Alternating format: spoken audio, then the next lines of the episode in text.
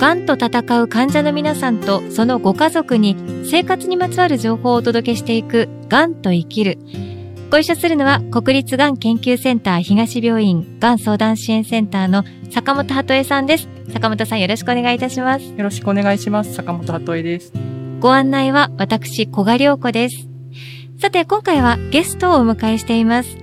国立がん研究センター東病院の院長を務めていらっしゃいます大津敦さんです。よろしくお願いいたします。はい、よろしくお願いいたします。大津です。大津先生と坂本さんは、もうかなり長くご一緒にお仕事もされてらっしゃる振り返ると長いお付き合いというか、大津先生は本当に国立がん研究センター東病院会員当時からのメンバーで、もう30年勤続されてるんですけども、私は転勤してきたのが2004年でしたから、その当時から、はい、非常にお世話になってましたし、えまた、あの、スポダン部門の直属の上司だった時期も、そうなんですね。はい、ありますので、非常に、はい、そういう意味では、患者支援というところでも、あの、携わってこられた先生です。そうなんですね。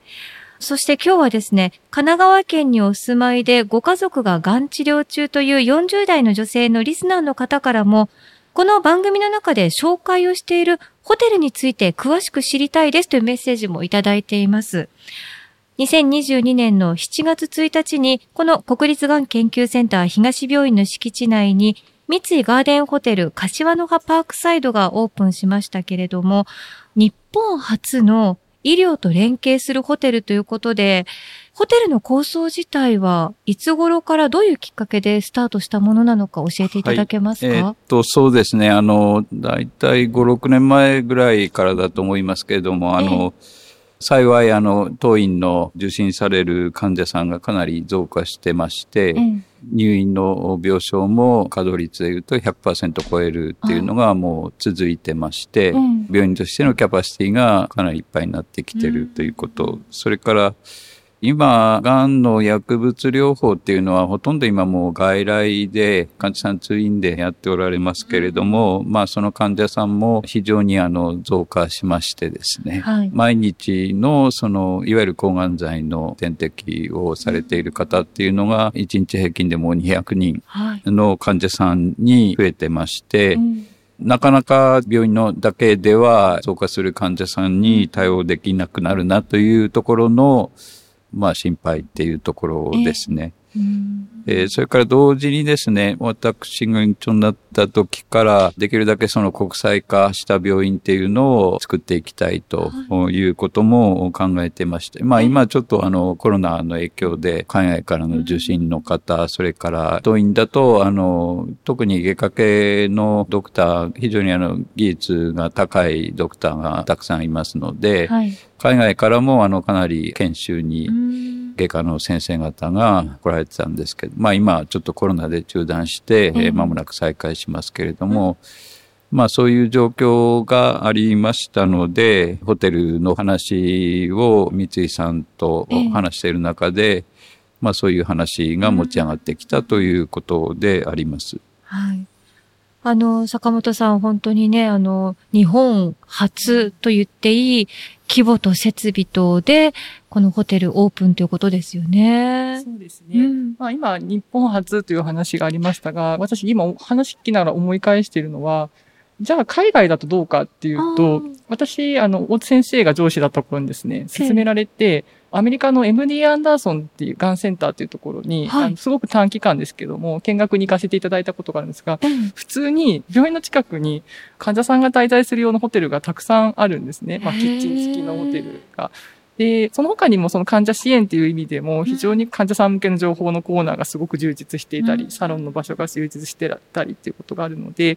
きっと先生はそのあたりもイメージされながら。はい。まあ今、坂本さんがおっしゃったエミリアンダーソンはちょうどあの、私が20年以上前ですね、留学一時期してまして、当時からあの、まあ病院も大きいんですけど、あの、院内のちょっと迷子になりましてですね、それで最初行って始めた頃。で、なんかこう院内歩いているうちにパッと見るとホテルがですね、その、目の前にホテルのフロントがあるわけですね。その院内のちょっと廊下の向こう側っていう感じでね。そういうのは普通に、向こうだと、まあ、エミリアンドソンに限らず、あの、そういうのがもう普通にその当時からありましたので、まあ、日本でもそういうことをやる時代が来てるのかなというふうに感じました、今回に関してはね。ただ実際にこの連携ホテル実現されるまでには日本初の規模ということなので、いろんなハードルもあったと思われるんですけれども、その辺は大津先生いかがですか？まあ、あの、最初はその、がんセンターの内部の方での、まずコンセンサスを取るっていうところと、それから、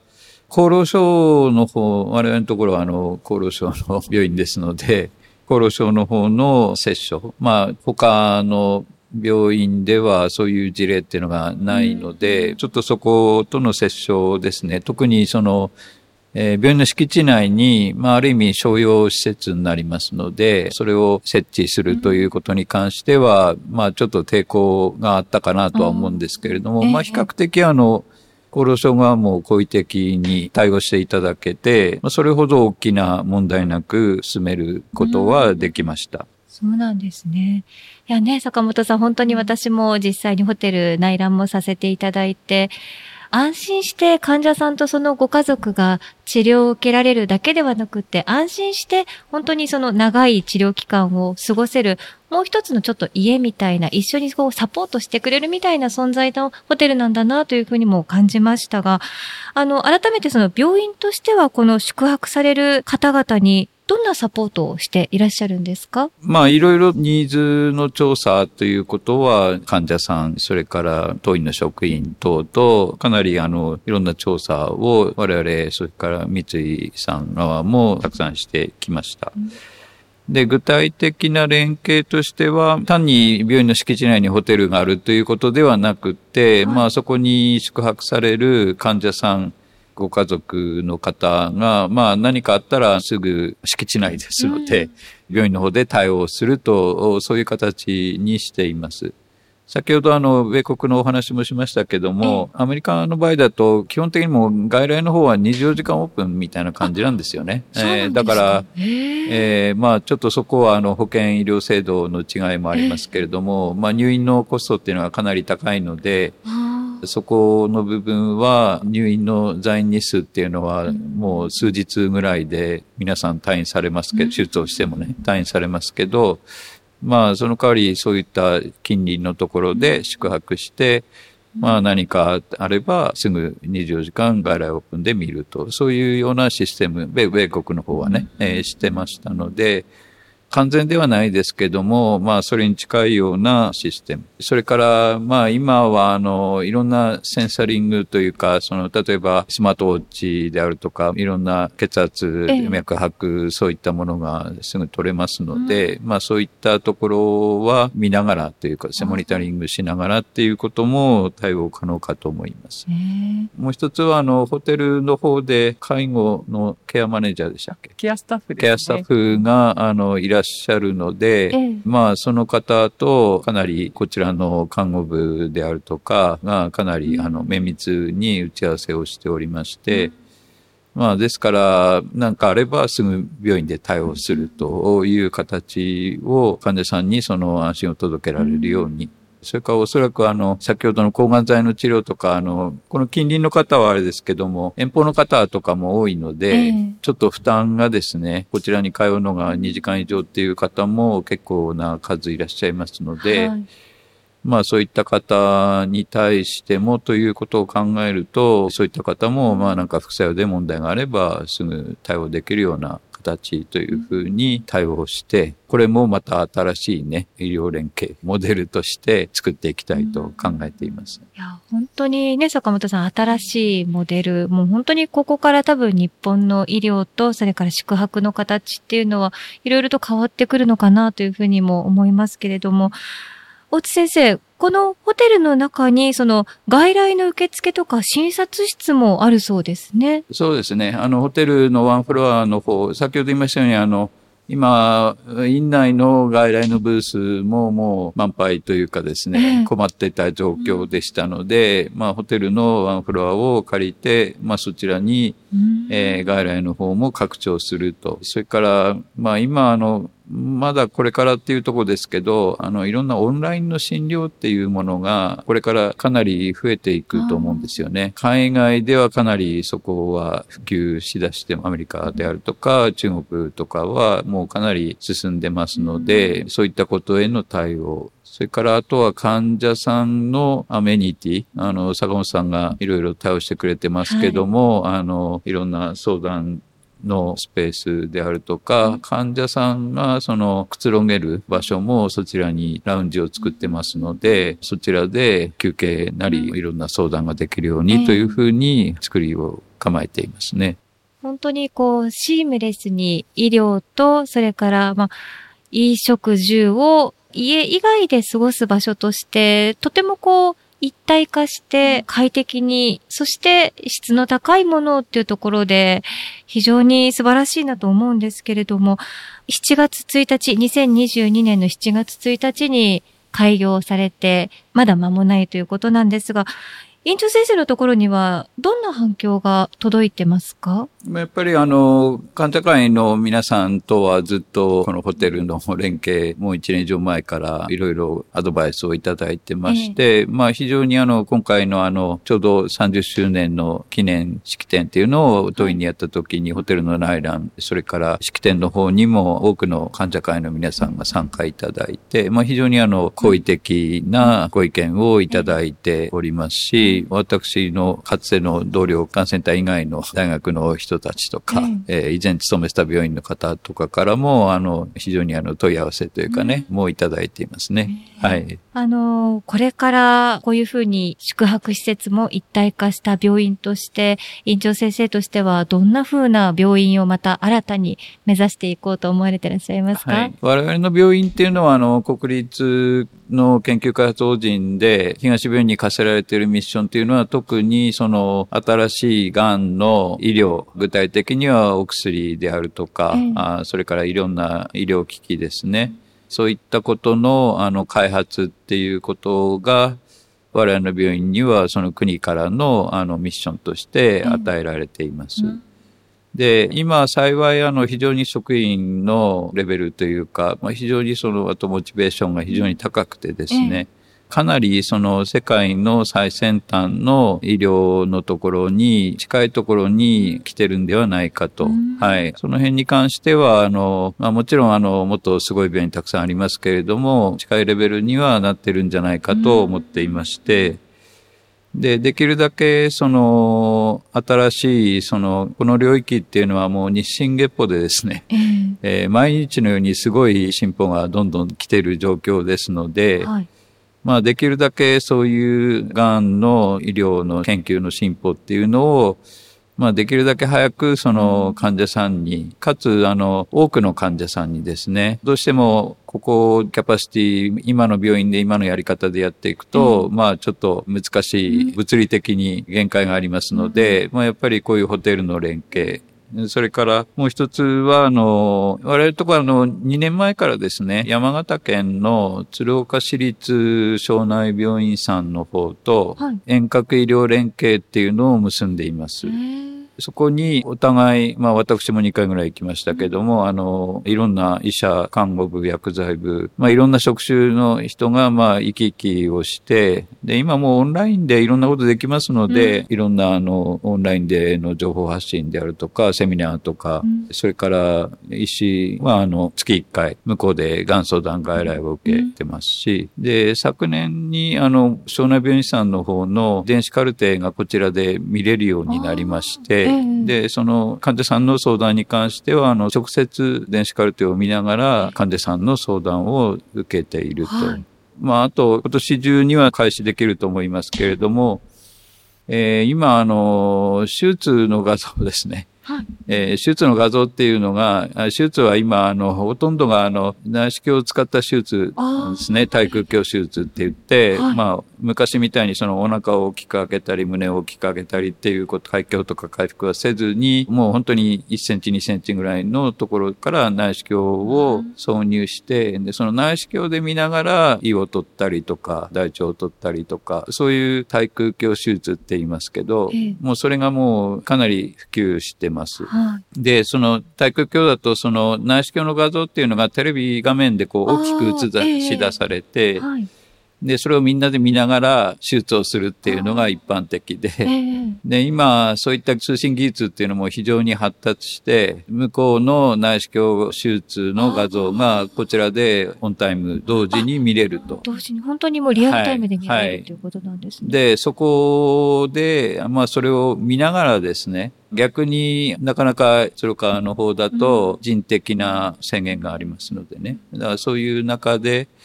できるだけこちらでのその慣れた外科医がサポートをして、患者さんにとってはもう全然あの、術後の負担が、あの、全然あの、回復する場合と内視鏡でやる場合では違いますので、将来的にはですね、その先にはあの、遠隔のロボット手術っていうのが、技術的にはもうできるのがすぐそこなんですね。ええただ、いろんな医師法とかそういう、まあ何か起こった時にどっちがどう対応するか。ええ。だからかなりあの、お互いの医療者間の情報の共有、意思疎通、それから周りのサポートも含めたチームワークっていうところが必要になりますので、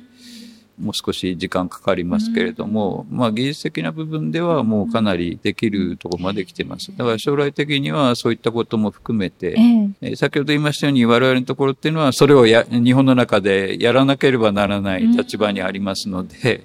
こういった先端的な医療をなるべく早くその日本の患者さんに届ける。ただ今までの形式でやっていくとどうしても見れる患者さんっていうのは限られてきますので、ええまあ今回のホテルの連携もそうですけど、今後のオンライン診療とか、そういった遠隔のロボット手術であるとか、まあそういったことも含めてね、新しく入ってくる医療をできるだけ日本の患者さんに早く還元してあげたいということですね。坂本さん、今、大津先生のお話を伺っていて、その医療連携のホテルが日本として初めて大規模にオープンしたっていう、その事実だけではなくって、そこから実は始まるもの、新しくスタートしていくもの、そして日本の、例えば医療の地域格差だったり、そういうところにまで広がっていくっていうことを今伺って、ああ、そうなんだな、これはその一つの事象なんだなって改めて思いましたあ。のまさにその通りだと思います。うん大津先生はですね、私出会った20年近く前というのは、海外とのドラッグラグの解消ということをかなりおっしゃっあの、ドラッグラグはい、ドラッグラグ。まあ、薬物療法の専門家なので、ええ。非常にそこを、あの、解消して、一日でも早く患者さんに、あの、有益な抗がん剤を届けるんだっていうことを、あの、強く申していた医師なんですね。ええ。で、あの、それが今、小賀さんおっしゃったように、まあ、その部分が少し改善してくる中で、やっぱり国内でもうやっぱりこう、ゲノム医療なんかに関しても、うん。遺伝子の変異が見つかったとしても、その先にある薬物療法を受けようとしたときに、当院でやってるような知見じゃないと、あのなかなか、治療薬がなくて、できれば地元で受けたいんだけども、本当に治療を受けるためには遠くまで来なきゃいけないってことがやっぱりあり得るんですね。ですから、ホテルは利用するしならその患者さんやご家族お一人お一人が決めることではありますが、やむを得ず、やっぱり遠方に来なきゃいけない、ちょっとでも受けられる治療があるんだったら受けたいっていう方々が、いざ来た時に少しでも気持ちだとかうん、体の負担が少なく、あの、受けられるように、まあそういった配慮のができればというような目的のものなので、ぜひご活用いただけるといいなと思っています。本当にそうですね。あの、そしてこの柏の葉という場所ですけれども、本当に専門的な研究機関なども集まっていると伺っております。あの、大津先生、このエリアならではの強みっていうのはどういうことがありますえか、まあ、今お話ありましたように、我々は厚労省関係系列のあの研究開発の施設、それから道挟んで隣は東京大学の柏キャンパス、逆に反対側の方には千葉大学のキャンパスもあり、それから産総研といって、はい。あの、経済産業省、経産省の研究のトップの機関がえーキャンパス駅のすぐのところにありまして、人工知能の研究拠点なんですね。あとは情報研っていうのももうすぐですけども、まあ、要はあの国のそれぞれの省庁のトップの研究機関っていうのがここに集まっているっていうのが非常に大きな強みでして、東大の先生方、それから産総研の先生方ともいろんな共同研究をしております。近くにはあの理科大の方もありますし、いろんなところのそういう人たちとの共同研究やそのつながりですね。あと、我々のところっていうのが、あの、先ほど坂本さんからあったドラクラグの一番どん底の時代っていうのが20年ぐらい前ですけど、はい、あの、結局、グローバルの開発の中に、まあ今のあの薬の開発っていうのは、どこの日本の企業さんであっても、アメリカの企業さんであっても、大手のところは、まあ、最初からもう、あの、グローバルに開発するんですね。日本の企業だから日本だけで進める、えー、アメリカの企業だからアメリカが最初にやる、そういうことではないんですね。僕らの次の世代の人たちが、まあ今そこをやってますけど、まあ今オンラインなんで、それこそ朝の5時頃から、あの、海外と、あの、えー、オンラインで、あの、会議とかしてる、まあそういうのが普通に、まあこの病院ではやってる時代になってきてます。うんで、もう海外とのドラッグ楽っていうのは、かなりの部分は解消していて、でむしろそのゲノムのところ、医療の開発っていうところでは、我々の方がむしろ進んでいて、まあ、ですから、あの、どんどんどんどん今新しいお薬ができてきてますので、多分一般の人に届くには、我々のところでそういう治験をやってから最低3年とか5年先なんですね。その前の段階をこの病院でやってると思っていただければ、うん、ゲノムもそうですし、まあいろんなお薬に関しても、そこはある意味世界のトップの病院と同じレベルでやり取りしてますし、そういう海外のトップの施設研究者、それから海外の企業さんとかとも最先端の情報交換っていうのをずっとしながらやってますね。うんそれは要するに今後の薬を作る、それからまあ今その個別化医療って言いますけども、それぞれの患者さんにとって何がベストの治療かっていうのをそういう検査をしながらね、そこを作る話っていうのを今世界の枠組みをうちのメンバーが何人かで作ってますので、これが軌道に乗ってくると、まあイメージとしては例えば GAFA ですね。 GAFA？医療版の GAFA を作るような感じですね。だからその、要するにその情報を持ってるところが全てのいろんなこう、例えば車を作るにしても、はい、そのモバイルにしても、結局そこは何が強いかっていうと、その情報を持ってるっていうところが彼らの強みであって、まあいろんな全体産業の一番強みになる。例えば胃がんなら胃がん、肺がんなら肺がん、乳がんなら乳がんっていうところの、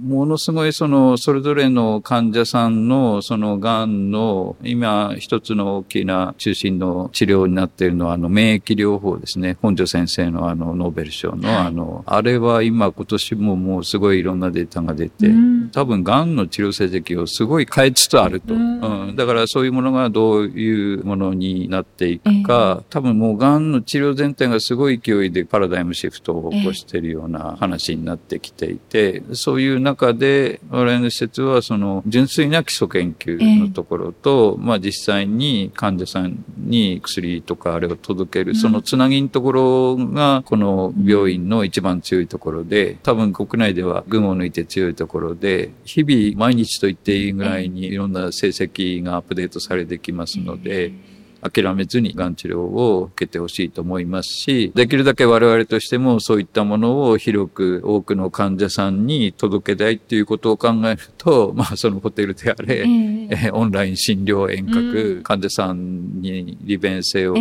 えた医療にね、取り組んでいきたいっていうのが我々の願いですね。いや、坂本さん、その、あくまでそのホテルが開業する、それは患者さんに便利だからだけではなくって、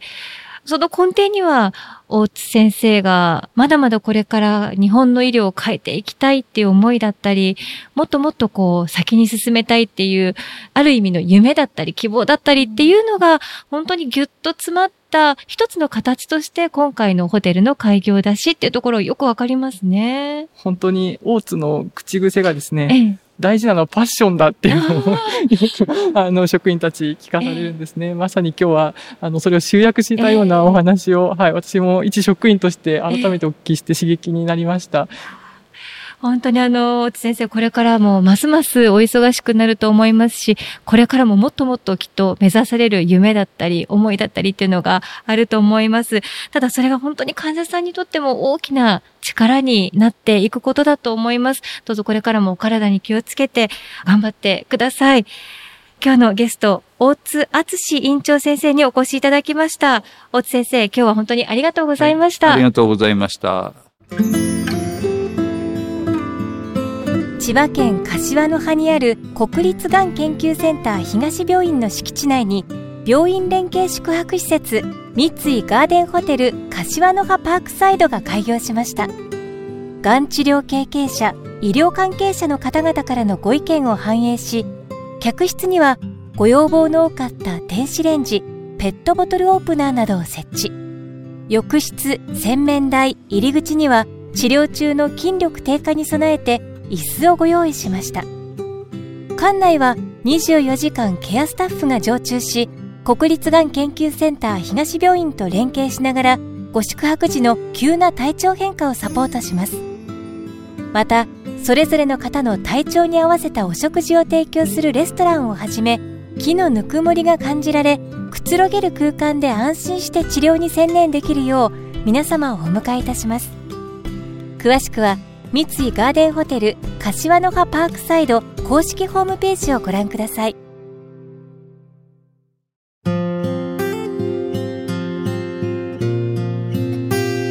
がんと闘う患者の皆さんとそのご家族のために生活にまつわる情報をお届けしていくがんと生きる。坂本さん、今日は国立がん研究センター東病院の、そして坂本さんのもともと上司というか、お話伺ってると、あの、大津イズムを坂本さんが受け継いでるんだなと思いましたが、大津敦院長先生にお話を伺いました。はい。あの、小倉さんご指摘の通り、あの、私ががん領域に移ってきて間もない頃に、あの、直属の上司でしたので、非常に影響を受けた、うん、あの、先生であることは確かです。で、本当に先生のキーワードに、こう、最先端とか、うん、世界に先駆けてっていう言葉が出てきて、どうしてもその言葉が、こう、一人歩きしちゃう時があるんですけど、えー、私は大津先生の話、やっぱり全体として、いつも大事だなと思ってるのは、世界に先駆けてっていうのは、一人でも多くの患者さんに1分1秒でも早く治療を届けたいっていう言葉のあの裏返しというか現れなんだっていうことが一つと、